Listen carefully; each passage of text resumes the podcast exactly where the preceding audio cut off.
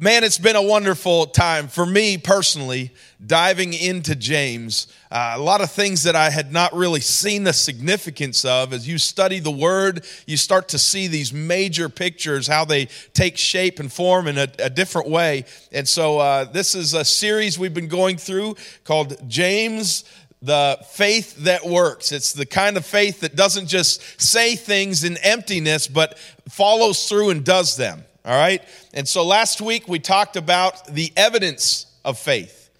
Like, what is the evidence of, a, of faith in a person's life? Genuine, real, living faith. And so we walked through these three different areas. Uh, first area we talked about last week was the dead faith.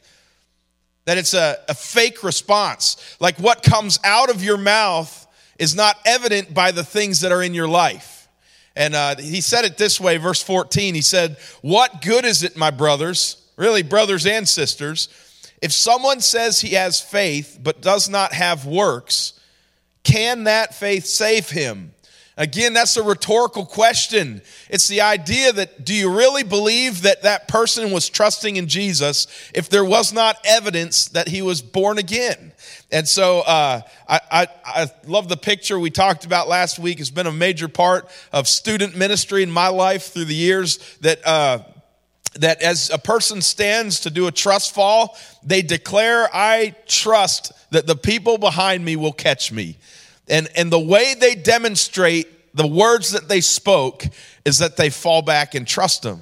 And that's just a simple way of saying, showing that if a person stood on this ledge and said, I believe you could tr- that you could catch me, I trust you, but does not fall back, you would question whether that person was really trusting him in the first place. And so that was the first area. Uh, by the way, just pause. There's a lot of people in this world that say, I'm a Christian. I'm a follower of Jesus. I'm a whatever you fill in the blank. But the evidence is by their works. That, and it's not their works, it's the working of God in and through them. And so that first area, dead faith. The second area we talked about last week was this idea of demonic faith. And literally, uh, there's this rebellion that's going on, but it's in fear. Uh, verse 19 of chapter 2 said, You believe that God is one. You do well. And by the way, again, the reference to the Shema. You believe that God is one. You do well. Even the demons believe that God is one. And so much so that they have an emotional reaction. They just, they tremble and they shudder in fear. You know, you think about the, the d- demons that throughout all of human history, they have watched God working with man, and yet they still try to rebel against his plan. But the reality is, they know for a fact that God is one. They have seen him work. But yet, that is not a saving faith. And so we brought it to the point of the, the idea of a dynamic faith, this idea that there's fruit fruit in a person's life when they repent of their sins, that there's evidence of a changed life. And uh, it says, uh, verse 24 says, You see that a person is justified by works and not by faith alone. And uh, we looked last week at two different stories. Abraham, the fact that he was willing to sacrifice his son, it was not because he's just willing to do whatever God says. It was so much more. He was trusting in a promise, and he was it was evidenced by his action. He believed that if he took the, the life of his son, that God would be would raise him from the dead. And then the other one was Rahab that she gathered her family in her her apartment if you want to call it that as the men had said be here in this place and tie a cord around the window and you will be spared and everybody in this place. So she believed and trusted in the promise of the of God's people and she was spared. And so last week we brought this idea just to close off you say you trust him with your eternal life, but yet you can't trust him with your, your earthly life. You know, we always, it's, it's like the unseen. It seems like it's easier to trust him with the, our eternal life. But truth be told, if we have really trusted him with our eternal life, we, it's clearly evident that we're trusting him with our earthly life. And so uh, today's passage, uh, we're going to be talking about the tongue. Uh, James chapter 3, verses 1 through 20, or verse 1 through 12. Uh, just the first part of it. I was going to go for the whole chapter, but it was so rich. Uh, so many things that jumped out that, that I wasn't really prepared to jump into, and the Lord just really opened up things in my own heart. So I, I want to share with you today. But sweat the small stuff is what we're going to talk about today. Sweat the small stuff. You've heard the quote, uh, don't sweat the small stuff. It's like, don't worry about the little things in life. That's the, the mindset of that little, uh, that little phrase. Don't worry about the small things, the little things in life, but worry about the big things. Well, in reference to the tongue, we need to sweat the small stuff. We need to be fearful. I know it is tiny, but it is extremely powerful. That little thing can pack a powerful punch. Uh, the word, word of God says in Proverbs, says, Death and life are in the power of the tongue. Death and life are in the power of the tongue. Listen, with the tongue of man, people can literally die or be spared by the tongue of man. And let me give you a couple examples. Uh, the, the word of these jurors, by the word, the declaration of these jurors, a criminal is either charged or, or declared free. You know, and the judge can determine what the what the ruling is in that case. And so all this is happening, it's all happening by the witness of the tongue of a person. You think about a doctor's report. A doctor comes and shares with you uh, advice, uh, maybe to, to improve your health conditions, or maybe it's even more a terrible situation and you have to have more extreme uh, steps, more extreme precautions. And you would take the word that they say and, and take it in your heart and believe, and it would help you in life. Literally, there's power in, in life in the, the word of a doctor. You know, Tony Cavalier for years has been doing the weather, and when Tony Cavalier opens his mouth, and says, There's a tornado coming. What do we do? We gather our families and we huddle in a place, an interior room or in a basement. And, and by the word of Tony Cavalier, we are all warned to, to move to action. It's very powerful for the sake of sparing lives. Lives. Think about a coach. I had to put this um, because when uh, when the whole collapse um, in, in the 19 early 70s, um, Coach Jack Lengyel shows up, and this is not Jack Lengyel. This is this is uh, Matthew McConaughey playing his part, but he shows up and he he unites this team towards a common cause. And, and one man, the words coming out of one man, reestablished a football program and gave a, a whole community an identity again. They rallied behind this, this man's coaching, not Matthew McConaughey. But also, you think about a teacher. I know these are a number of examples. A teacher who teaches inspires with the words for these children to excel in life. And a preacher Lord willing, the words that are coming out would, would stir life among people, that people would recognize their need of Jesus. It's by the word that, that lives are affected for good, by the tongue. But so often, you think about how many kids are bullied and how bullying can stir uh, in this, this, this kid that's being bullied can stir these feelings of, uh, of they poor self-worth and just um, even uh, suicidal thoughts and depression and number of things. And it can be just by the words of one kid can cause all these troubles in another. Nearly every uh, every murder is born out of an argument or a disagreement or you know there's there's a reason why somebody would be moving to action to commit a terrible crime. And so many times it escalates with the tongue. People can lose lives. The word of, the word of god in a minute uh, talks about um, that out of the abundance of the heart the mouth speaks. You know the idea is sticks and stones may break my bones, but words cause way more damage. Words have the ability, the power to uh, either bring life to somebody or bring death to somebody. So, really, whose fault is it? Whose fault if a good thing comes out of somebody's mouth? Whose fault is it? We say, James is saying it's the tongue's fault. But the tongue can't do anything that the brain doesn't tell it to. Like, let me say it this way. If you have a chance, somebody passes you the ball, the clock's running down, and you pull up for a jump shot and you hit the winning shot. People don't give you a high five because your hand did a great job. They're not acknowledging how good your hand is, right? Another thing, when, when Nick gets up here and sings, and Samantha, and just beautiful voices, God's really blessed in that area of their life. But we don't say, man, those are, those are sweet vocals. We're not saying that about their vocal cords. It, you know, we're saying that like we're not praising or personifying and praising that, that body part. Reality is, my tongue cannot do anything that my brain does not tell it to do. And so James says it this way a couple weeks ago, we talked.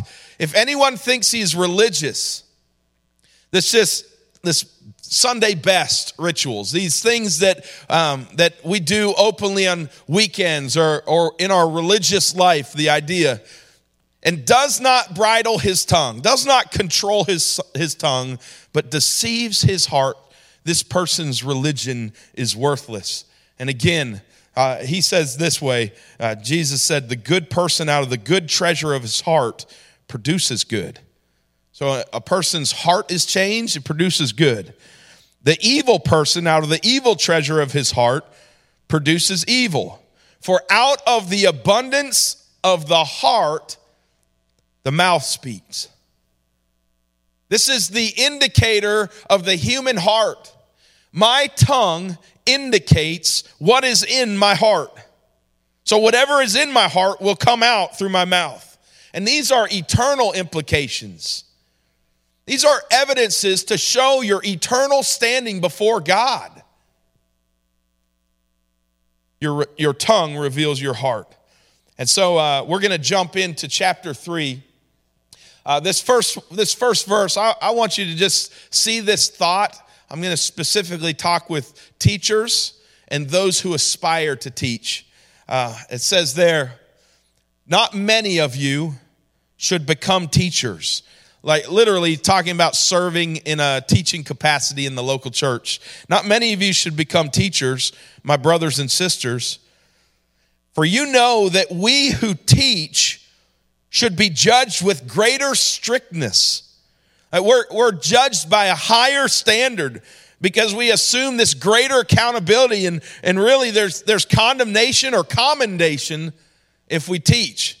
There's condemnation if we teach what's wrong before God, and there's commendation if we teach what's right. And so the idea is be very careful and cautious about how we select teachers. We don't look for the one that is, is, is can, can really talk well in front of people. Really. We're not looking for the one that is a great communicator and a great personality. Uh, we're looking for somebody that realizes how huge this accountability is before God. Ironically, most people who teach feel so burdened with the weight of preaching what is right, teaching what is right, that they fear before God that they would lead somebody astray. So many people look at a teaching position or a preaching position like where I'm standing right now as if this is a, a position that they're aspiring, that this is like there's, there's some sort of uh, power or prestige in this place. But they, so, so many like to be heard, really. But they understand the accountability before God. Uh, let me just say, when I was a kid, I grew up in regular Baptist churches. Uh, those are glorified word for an independent Baptist church up north, and uh, grew up in New York. And uh, as I was going to church these places, I heard all growing up, you need to be careful about Southern Baptist churches. Uh, I, I, was I was always weary when somebody said, "Hey, yeah, we're the Southern Baptists." I'd be like, first of all, I didn't know very many because I grew up in New York, but but I was always weary. I was careful around Southern Baptists. It's funny to me while I'm standing right here saying these words. It's pretty cool to see how God's taken this full circle. But the reality is, I, I went to Georgia, and uh, our church was an independent Baptist church down there. Is a solid church. You wouldn't you wouldn't think it was. It's just a powerful, solid ministry down there. And they said we're going to go to the men's conference at First Baptist Church of Woodstock. And if you don't know much about it, it's just a conference. I think there's two weekends, and thousands and thousands of men across the Southeast gather at this church to hear Johnny Hunt preach. And Johnny Hunt was this guy that was uh, a leader in the Southern Baptist. I think he still has a role in the Southern Baptist, but at one time, I believe he was the president. And so as you go there, like, I'm going there to hear this man out. Because I've heard my whole life that Southern Baptists, I don't know, they're shaky on some areas of theology. And so I wanted to hear from the horse's mouth uh, what is sound and what is right. And so I sat among thousands and thousands of men, expecting to hear this man get up and tickle my ears with a little bit of fluff. Uh, but the reality is, he got up and preached the gospel. He was unashamed to preach what it was true. And I remember walking around, I'm thinking, how in the world can this man have thousands and thousands of people at his church preaching a solid message of the gospel, standing on the truth of the word of God? So, why in the world did I hear that? Why did I hear that growing up about the Southern Baptist? And this will give you so much clarity about the power of the tongue. You see, back in the 50s and 60s in the Southern Baptist Convention, there was this push in the seminaries to pull people to a liberal view of Scripture. And this more of a humanism was creeping into the seminaries. And as the, the professors stood and taught, as the seminaries controlled the message, the, the professors stood and taught, they were influencing the students who would soon be the pastors in the next generation. And so, as they were influencing this, this message, this teaching was being proclaimed by the, the mouth of these teachers. It was influencing every pastor that was going into pulpits, and therefore it was influencing every church across the Southern Baptist Convention. It's just this stronghold. And what happened was they were not taking strong stances on things that are fundamental to the faith. And so, what happened is they had a reputation the 50s, 60s, and 70s. But the crazy thing is, there's some, look it up for yourself, something called the conservative resurgence that happened.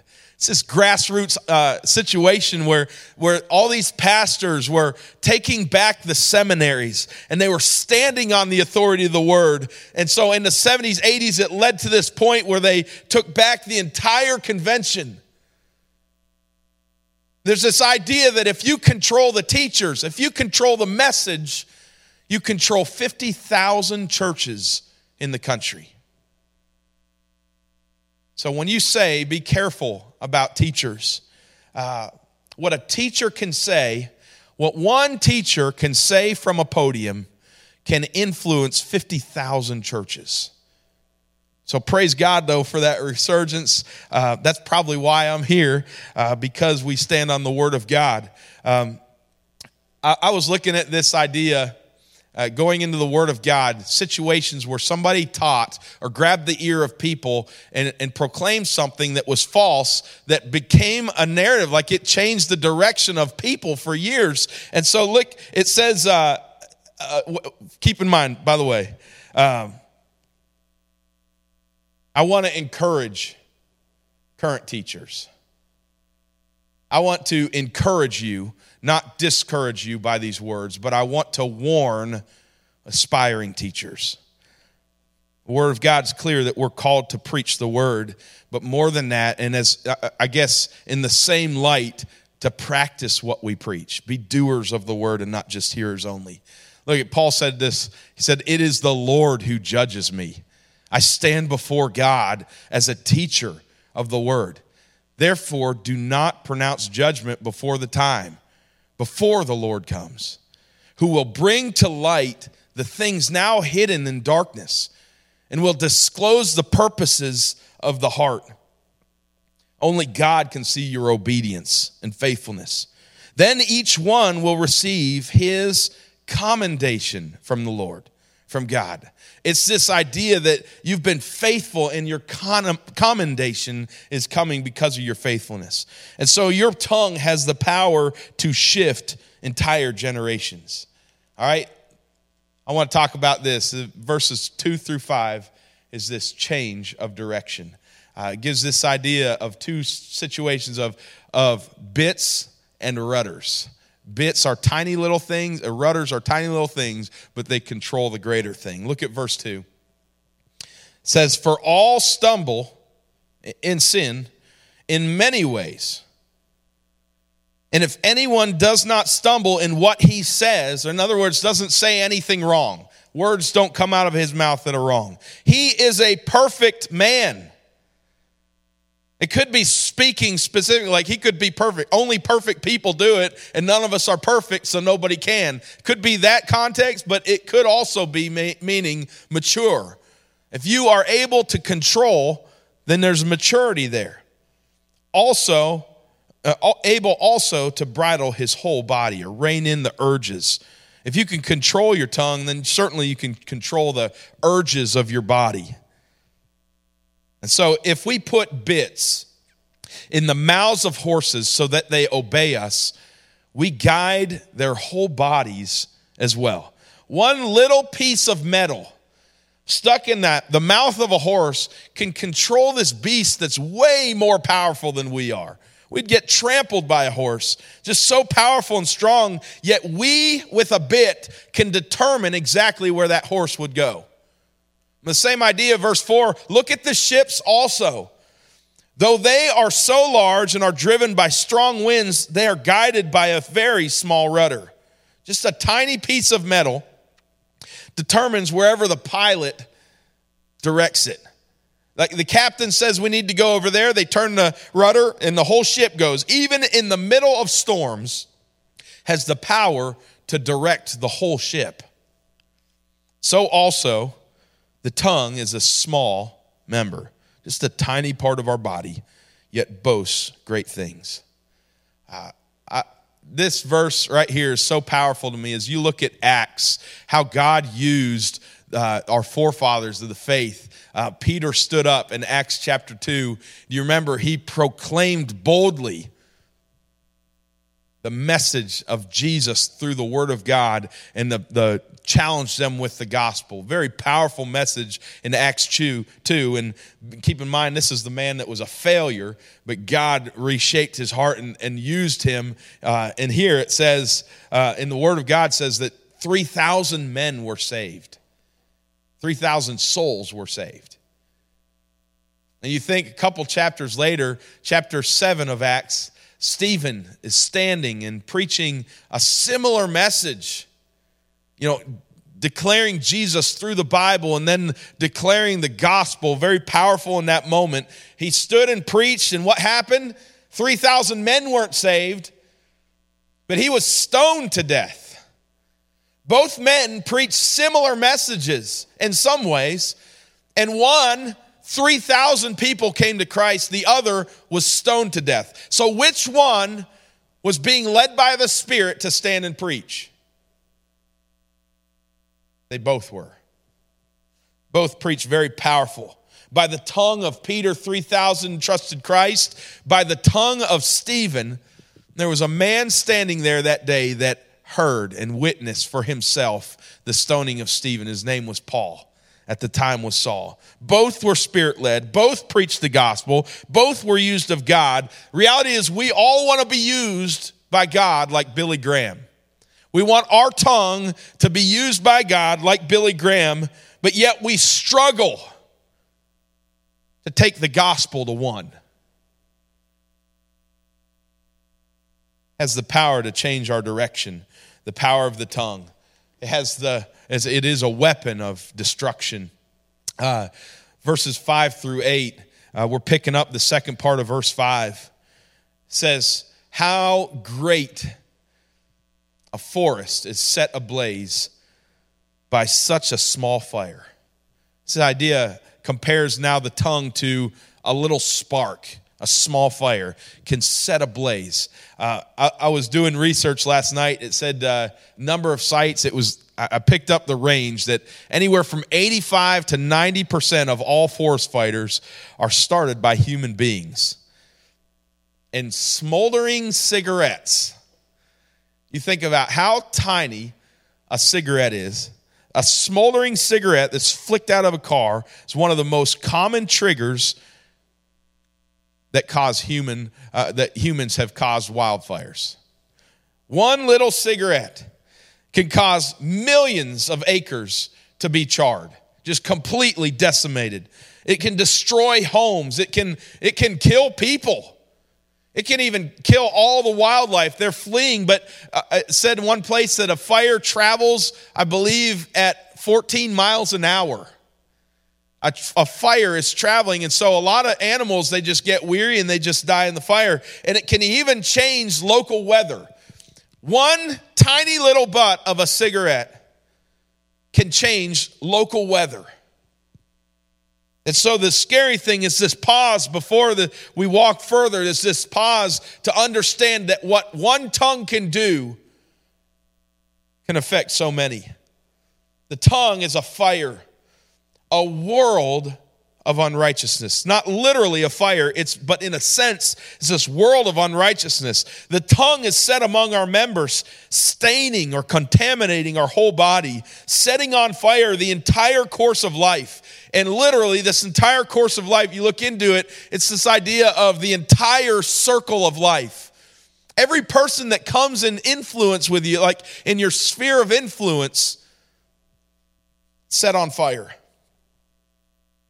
and set on, on fire by hell.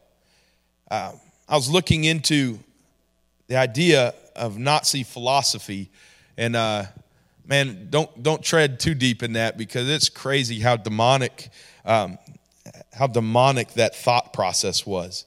But coming out of World War I, Hitler blamed, began to shift blame on the, the problems that were happening in Germany. This depression throughout the whole country was blamed on the Jews. And so he promoted uh, at the same time this idea of a master race, and he sought to establish, he began to work plans to establish this master race, this perfect race, by eliminating the other ones. And so in 1935, 1935, I believe that was seven years before World War II, he stripped all Jews of their citizenship and rights. And his goal then was to begin to rid the world of Jews. And his words, his words killed 11 million people, 1.1 million children over the course of 10 years.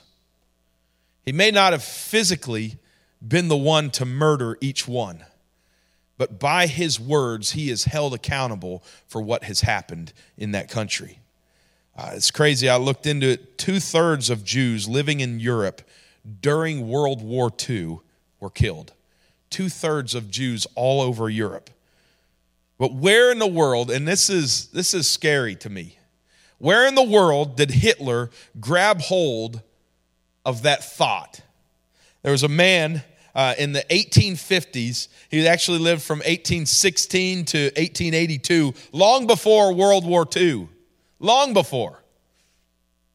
His name was Arthur de uh, Gobineau. And, and during that time, he began to promote this idea that there was a greater race, and it's terrible. It is exactly opposite to what Scripture says about man. Man says there's only, or the Word of God says there's only one race, is the human race. And he began to say that there's this supreme race, right? And, and there was a number of people that grabbed hold of it, but this guy named uh, Houston Stewart Chamberlain, he began to promote this idea that they're Aryans, this idea again of a, of a superior race that helps all of mankind. And they began to, to you know, call for this idea of promoting this one race. Scary that the philosophy of one man can lead to the promotion of this thought by another man, and then a couple years later, 50 years later, the words of these men are influencing a man named Adolf Hitler to eliminate 11 million lives. And we just blame Adolf Hitler. But could it be that these men are held to the same level of accountability? It's a crazy concept, the power of the tongue. And so, verse, uh, verse 7, uh, let me pause real quick. Uh, I was going to move on. When Jesus had risen from the dead, it's crazy. Who did who were the first ones to get there?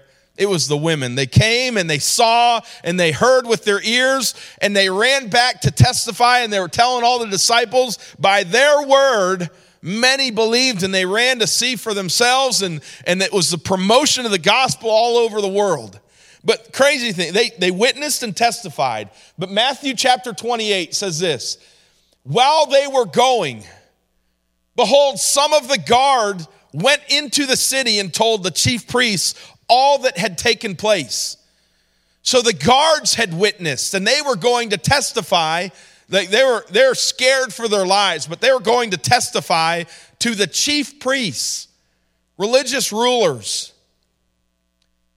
And when they assembled, had assembled with the elders and taken counsel, they gave a sufficient sum of money to the soldiers and said, Tell his disciple, tell people his disciples came by night and stole him away while they were sleeping, while we were sleeping. And if this comes to the governor's ears, we will satisfy him and keep you out of trouble. So they took the money and did as they were directed. And this story has been spread among the Jews to this day. The reality is that the chief priests, like they lied about this story, and the whole thing turned into this spiritual bondage for years and years. And the reality today, the greatest argument against the resurrected Jesus. I hear it all the time, all through the years, I've heard it constantly, is that somehow the disciples snuck in and stole the body. What was promoted when Jesus rose from the dead over 2,000 years, around 2,000 years later, is still promoted as the lie to be an argument against his resurrection. And we know these things are not so. So, verse 7 says, For every kind of beast and bird, of reptile and sea creature can be tamed by mankind. God told Adam to subdue, have dominion over them but no human being can tame the tongue. It's a different kind of beast, is what it's saying. The idea no person can, can, can tame their tongue. It is a restless evil full of deadly poison. So if I can't, who in the world can? Who can control my tongue? David said this. He said, Set a guard, O Lord Set a guard, O Lord, over my mouth. Keep watch over the door of my lips. Is the idea that I can't control it, but Lord Jesus, will you guard my mouth? Don't allow things to come out that shouldn't, that aren't of you. It's out of the abundance of the mouth, the heart, or out of the abundance of the heart, the mouth speaks. And the reality is, if your faith is genuine, it's going to come out. If Jesus is alive in you, you'll hear it out of the mouth. You know, if, if God is ruling and reigning in my heart, the Holy Spirit is using my tongue to speak life, it's all this evidence of a genuine faith. And so, here, evidence of dominion. Uh, this is God ruling in you, the evidence of dominion. Uh, Proverbs 10 11 says this the mouth of the righteous is a fountain of life. It brings life to all around. And, uh, you know, you, you think of a fire, we've read through the last passage, think of a fire that it's very destructive. We think of forest fires and set ablaze all these woods by one little, one little spark. But fire can also be extremely constructive. It can be very good. You think of all the uses of a fire, my favorite of which is a campfire. There's no greater smell in the world than the smell of a campfire to me. Um, and, and really, I just love to sit at a place like this. I could sit for hours and hours, alone even, uh, or with friends. But you think this, the scent from a candle, uh, the heat from a wood stove, uh, fire being used for what it's good for, heating a home. Uh, the idea too of combustion in an engine, it's brought on by, by fire. Fire enables you to go to Walmart, to go to Target. And so this idea, and, and really, I, I am a pyro a little bit. I'm a closet pyro, uh, pyrotech guy. I love to make a big bonfire and watch it go ablaze. Like just that brings so much joy to my heart. But the evidence, the idea is the evidence that the Lord is reigning, has dominion in my heart, is heard by what comes out of my mouth. A funny story. Years ago, um, a kid that was didn't have much. He came from a little bit of a rough background, uh, but man, we welcomed him. We invited him to come to our student ministry at the time. Uh, his name was AJ. Uh, he plugged into the youth group, and I, I was I knew he was in there, so I was intentionally sharing the gospel uh, from the from the platform constantly. And so, week after week, one night he trusted Christ. One Wednesday night, uh, I heard him cry out to the Lord, and uh, and so later that week, I invited him to a youth rally. Like it was probably Friday or Saturday night. I said, Man, you need to come to this youth rally. Well, would love to have you. And so when he got there, he was so excited to see me. Uh, this is one of my favorite stories. He was so excited to see me. He said, Man, I know I can tell for sure that I've been saved. And so he was excited. So I said, How do you know that, buddy? You know, what, what do you see? How, what causes you to believe that you are? He said, Because I don't swear half as much anymore. And uh, that was a that's a funny story. Like he was just so excited because he didn't swear half as much. The reality is, when God gets a hold of your heart, it changes what comes out of your mouth. So, with it, we bless our Lord, the Father, and with it, we curse or, or wish evil on people who are made in the likeness of God. Uh, he's calling out this religiosity of the this Jewish Christians, people who love God and, and really felt justified to hate their enemy. May it not be. May it not be that we ever would hate an enemy. Verse 10 says, From the same mouth come blessing and cursing. My brothers, and really, and sisters, in the context, these things ought not to be so. There's these three pictures. Does a spring pour forth from the same opening both fresh and salt water? Fresh and salt water? Or, or bitter water? I don't know if you've seen this. When you look above, if you have a freshwater stream going into the ocean, you can look above and see the salt line in the water because they can't coexist. It's either salt water or it's fresh water. They are not the same. It's the idea that uh, cursings that come from your mouth, but blessing God, that cannot come from the same thing. It can't intermingle. And he says this Can a fig tree, my brothers, bear olives? Well, of course not. If it's a fig tree, it will bear figs. If it's an olive tree, it'll bear olives. And then, or a grapevine produce figs. Neither can a salt pond yield fresh water. And so that that's where we come right now. I, I want to challenge you with just one takeaway. Uh, I know that a message that speaks on the tongue hits every one of us because this takeaway. There's only one who can control your tongue, and it's not you. There's only one who can control your tongue, it's not you. The idea Jesus wants to use your tongue for his purposes.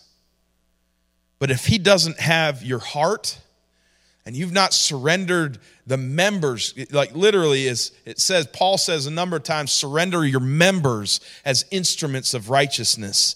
Uh, I love what Paul said, Romans 8. He said, But if Christ is in you, if Jesus is in you, literally, uh, it's not figuratively like we sing, I've got the joy, joy, joy, joy down in my heart. It's, it's, it's literally, Jesus is in us. He's inhabiting us. We are the temple of God. He is in us. Although the body is dead because of sin, the spirit is life because of righteousness.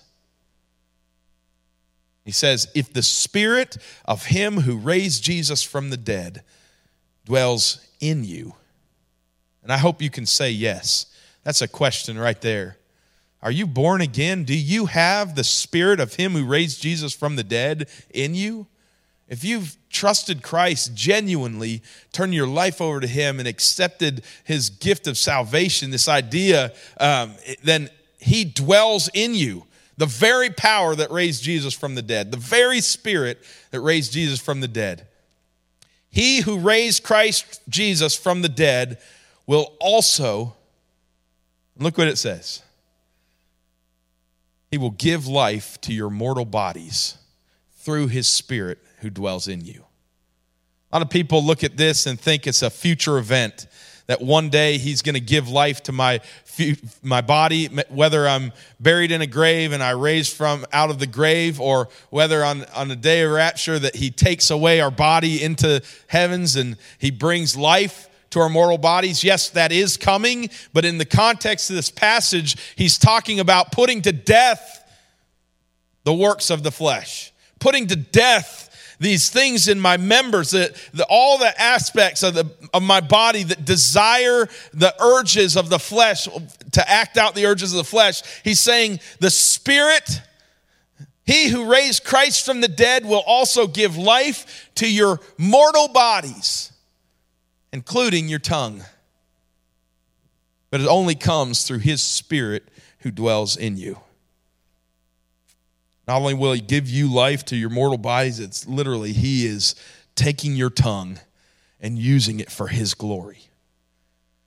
Uh, and so, as a way of a prayer, if you want a prayer to lay hold of while you're sitting here and you know, man, this past week you might have uh, spouted off at the mouth and just maybe said some destructive things to the people in your circle, your, your people. Listen, uh, may your prayer not be, God, help me not to say bad things. I think you missed the point if you say, God, help me not to say bad things. Because He's not trying to help you, He wants your tongue. He wants you to turn it over and trust Him with your tongue. Because reality is, you cannot, you cannot tame it. Only He can. So let this be your prayer. Just as a tagline, I'm going to pray right now God, I failed again. I can't control my tongue, but I'm choosing now to put to death the deeds of my flesh. Will you set my heart free, really? Because the heart is the base of what comes out of your mouth. Will you set my heart free and reign in my mortal body and speak life through my tongue? Let that be your prayer right now, or as David said it this way, he said, Set a guard, O Lord, over my mouth and keep watch over the door of my lips.